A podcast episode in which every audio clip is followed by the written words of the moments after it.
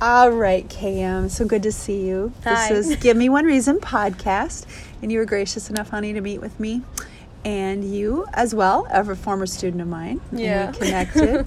and um, I'm really excited to talk to you today. And I'm wondering if you would share with me some of your background uh, religiously, Sure. if you have any. yeah. So I grew up in a Christian home Uh-huh. um, with both. My dad was actually raised Catholic, and my mom was raised not denominational. Um, but when they got married, they didn't exactly like raise us in the Catholic ways. Um, but I grew up like going to Sunday school every Sunday and all that kind of stuff. So it was. Um, like pushed heavily down our throats. I guess you know it's always say your prayers before you eat, and when you drink, and when you go to Yeah. bed, and when you wake up, and when you have problems, like all that kind of stuff. And I did believe in God to an extent when I was younger, but you know you're younger. Yeah. So um, when I probably reached like ten, um, maybe even before that, probably like eight, my sister started to go down a really bad path. Uh, as far as like drugs, boys, drinking, like, uh, like doing awful, awful things in seventh grade, like all that kind of stuff. And then my parents really, like, they always looked at me as like I would be fine. And so they paid a lot more attention to Lauren, um, which I totally understand why. Yeah. Um, but they always like assumed that I was okay. Um, but watching like all of this stuff happen to Lauren, like I had my own things going on. You know, I got bullied really, really bad. You know, um, when I was real, real young, to the point of having to transfer out of a school and had to be homeschooled, um, which kind of led me into a young age of like depression, suicide, cutting, um, being in the bad crowds, you know, um, using substance to numb pain, all that kind of stuff at a really young age.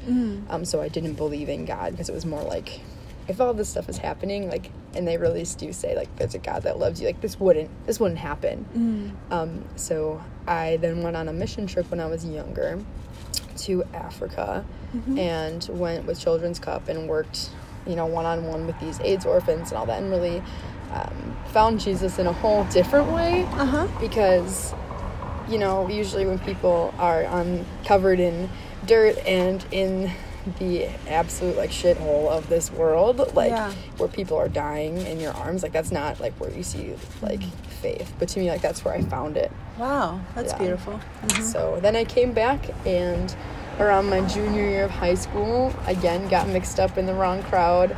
Um, never really lost my faith that there was a God and that I did have like a Papa God, but got mixed up in the wrong crowd. I started playing national rugby, which is a really rough and tumble sport. It's a lot of drugs, it's a lot of drinking, it's a lot of partying. Wait, weren't you my girl that was a wrestler too? Yes. Didn't you wrestle? In I high did. I wrestled in high school. And you wrestle boys. I do. Oh I my don't think. I've ever wrestled another girl except for like one time. Oh my gosh, that's amazing. So yeah, so got mixed up in like um, taking and selling drugs, um, just partying and not really caring, just being really self-destructive. So yeah, Wow. So where do you see your life going now? Like, yeah. So um, that kind of continued into when I went to college. You know, not to blame it on bad relationships, but I got into a couple bad relationships, um, a couple abusive ones. Um, per se, and that again, like, kind of dug a deeper hole for me into substance abuse and um, just not seeing God in a light, but but always like having him like like, oh God, I really hope I do good on this test, like you know what I mean? Yeah. So that kind of thing, and then I actually. I'm gonna stop. yes, I do. It don't matter, honey. We tried to edit that little voices out. It's okay.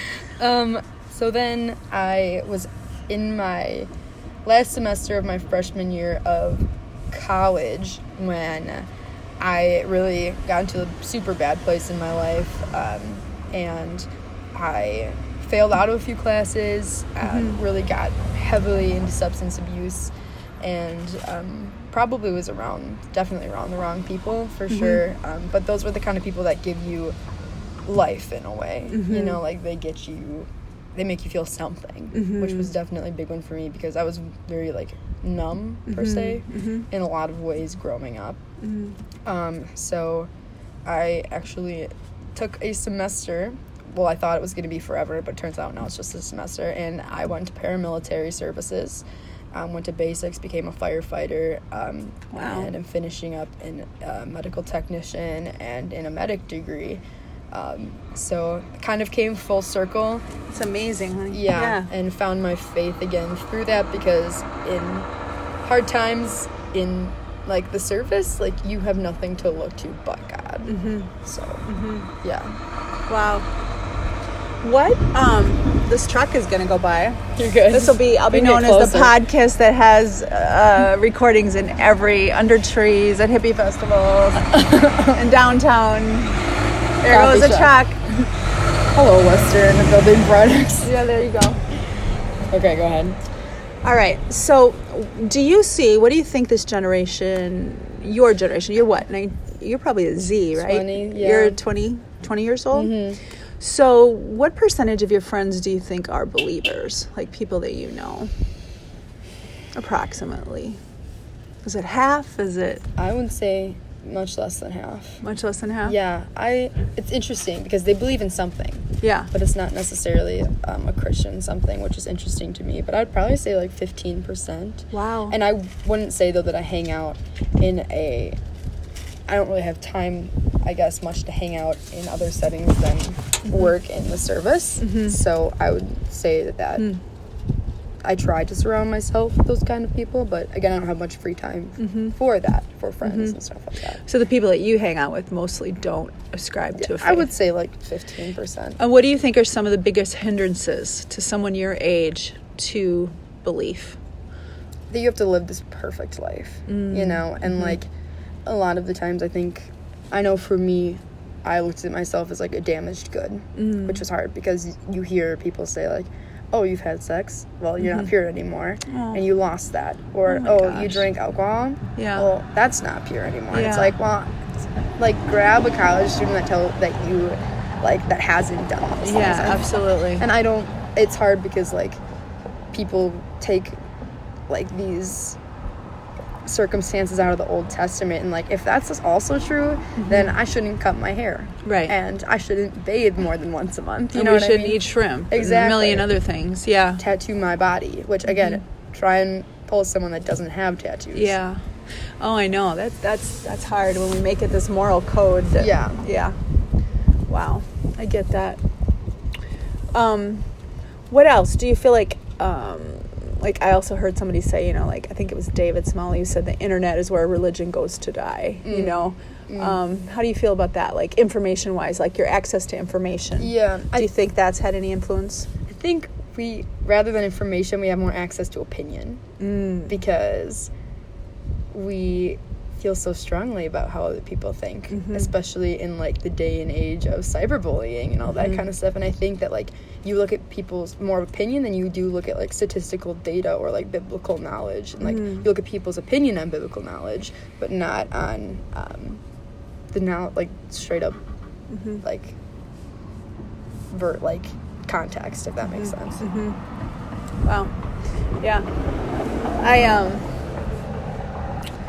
I just think it's sad in some ways like um I also think that like your generation doesn't necessarily get a good rap for uh wanting to make a difference. Do you do you think that's true or not true? Like do you want to make a difference in the world and why? I think that What is your motivation? You're right, we don't because we're the generation that smokes a lot of weed and uh, makes trouble, and we're the millennials that are always on our phones and all that kind of stuff. Yeah. But I think that that's really discrediting because there are so many people making a difference, and I would love, I want to make a difference. Um, I'm actually a criminal justice and law enforcement major, um, and I don't want to go into it to write tickets for kids that are smoking weed and giving Right. underage and all that kind of stuff. I want to go into it to show that someone who was in that and in the circle and in the drug dealing circle that you can get out of it.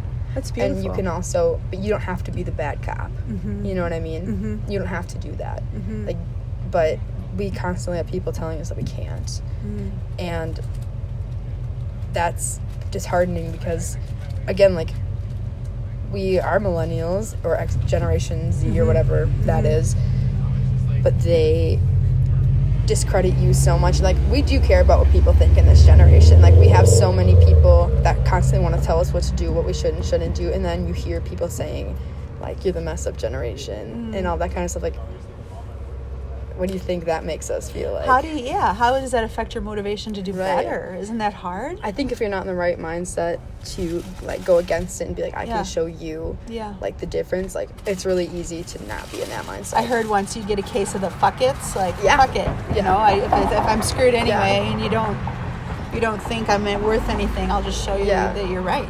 You know, Right. I mean, I had the bad case of the fuck it's last semester, and I said fuck it, and I dropped classes and dropped Yeah. out of a lot of schooling. So, Yeah. I am so proud of you for coming back. Oh, thank you. over. That's amazing. That's really amazing. Yeah. And you know what? You're young. Geez, there's no reason to give up hope. You have your whole life ahead of you. absolutely. Right? And I'm glad you see that. Yeah. You know, absolutely. And um, Absolutely. what do you think has been like your biggest support to do the right thing and get your life back going a better direction? Right. So actually, I was in your class last semester, Yeah. and I feel like they're my parents and like a lot of people like they tell you like what you should do, Yeah. and like what you should do is go through four years of school and get your bachelor's degree, and what you should do is get a high-paying job Mm-hmm. and have a family and have. All right, honey. Your support. Where did you getting that? Yeah. So, um, like I said, like your parents and I feel like people tell you about what you should do versus like support you in what you need to do because there's a difference between like should and need, you know, and like want and need. And so when I was in your class last semester, like you spoke a lot of truth into not like biblically, but just into like us of like you need to do what you got to do. Mm-hmm. If that like means taking some time away or moving across the country or you know what I mean like Mhm. even if that means like you get, you got to go be homeless for a little bit like that's what that's what you have to do Mm-hmm.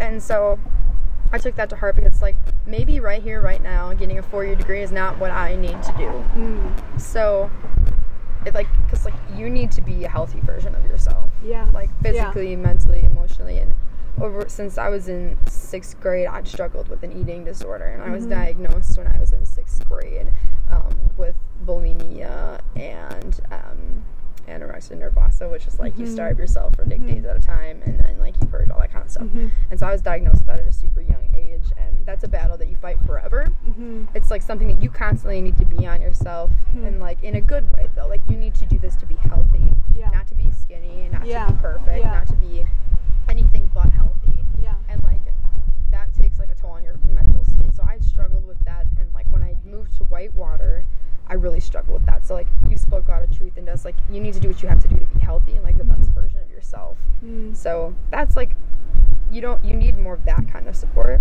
than Mhm. you do someone telling you what to do all the time because someone doesn't know you as well as you know yourself and like That's so true. the demons that you fight in your head Yeah. yeah so Wow. So what you know what I'm getting out of this, Cam, is you are a badass, a Gen Z, millennial, whatever the you hell. told it me is. that on the first day Did I you really? met me yeah Did I really? I don't remember that. That's awesome. But you're definitely a badass. Here, this girl struggle with anorexia, bulimia, drug addiction. You actually whatever, and but you wrestled boys back when nobody else did. You're gonna be. You're 20 years old. You're gonna be a firefighter. You're a medic, yeah and you want to be in forensics. Or, yeah go into the fbi kind of field um, law enforcement i'm not exactly sure yet where i'll end up but that's Yeah. like the beauty of that you That's- can go anywhere with it so And I'm so proud of you for like looking for what's best for you, no matter if it makes sense to everybody else. thank you That's amazing. Because you know what? You are smart enough. You know what's best for you. Mm. And you are smart. You know. Our, our hearts tell us, right? When we're going down Yeah. a path that doesn't make sense. Right. You know? And uh, we know more than anybody. I've really Yeah. messed up in my life before. Right. And I totally knew every time I was messing up. I didn't need Right. somebody to say, oh, you're messing up. you can know in the moment and you're like fuck it i'm know, gonna do it anyways That case of the fuckets comes Yeah. to you, and you just throw it all to the wind because it feels good. But eventually, you realize, gosh, I could probably get my shit together. yeah And you're so young to have come to that realization. Mhm. That's amazing. Mhm. You should be proud of yourself. Super proud of yourself. I think part of it is you have to force yourself into the situation sometimes, though. Yeah. Like right now, like I'm getting an apartment very Yeah, close to you're school, adulting, and I yeah. know, Yeah. I know. It's awesome, honey. I'm so proud of you, and I'm glad I met you. That I believe it was meant to be. And Yeah, absolutely, me too. You always stuck out to me, and I'm so glad you asked Thank me for coffee today. Yeah, it's been a while. I know you were the one that said, "Can we have coffee?" And I'm like, "Ooh, I have an agenda. I'm gonna get her to talk." I have an agenda. Yeah. Aw. So, well, thanks, honey. Yeah, absolutely. I'm proud of you. Love Thank you.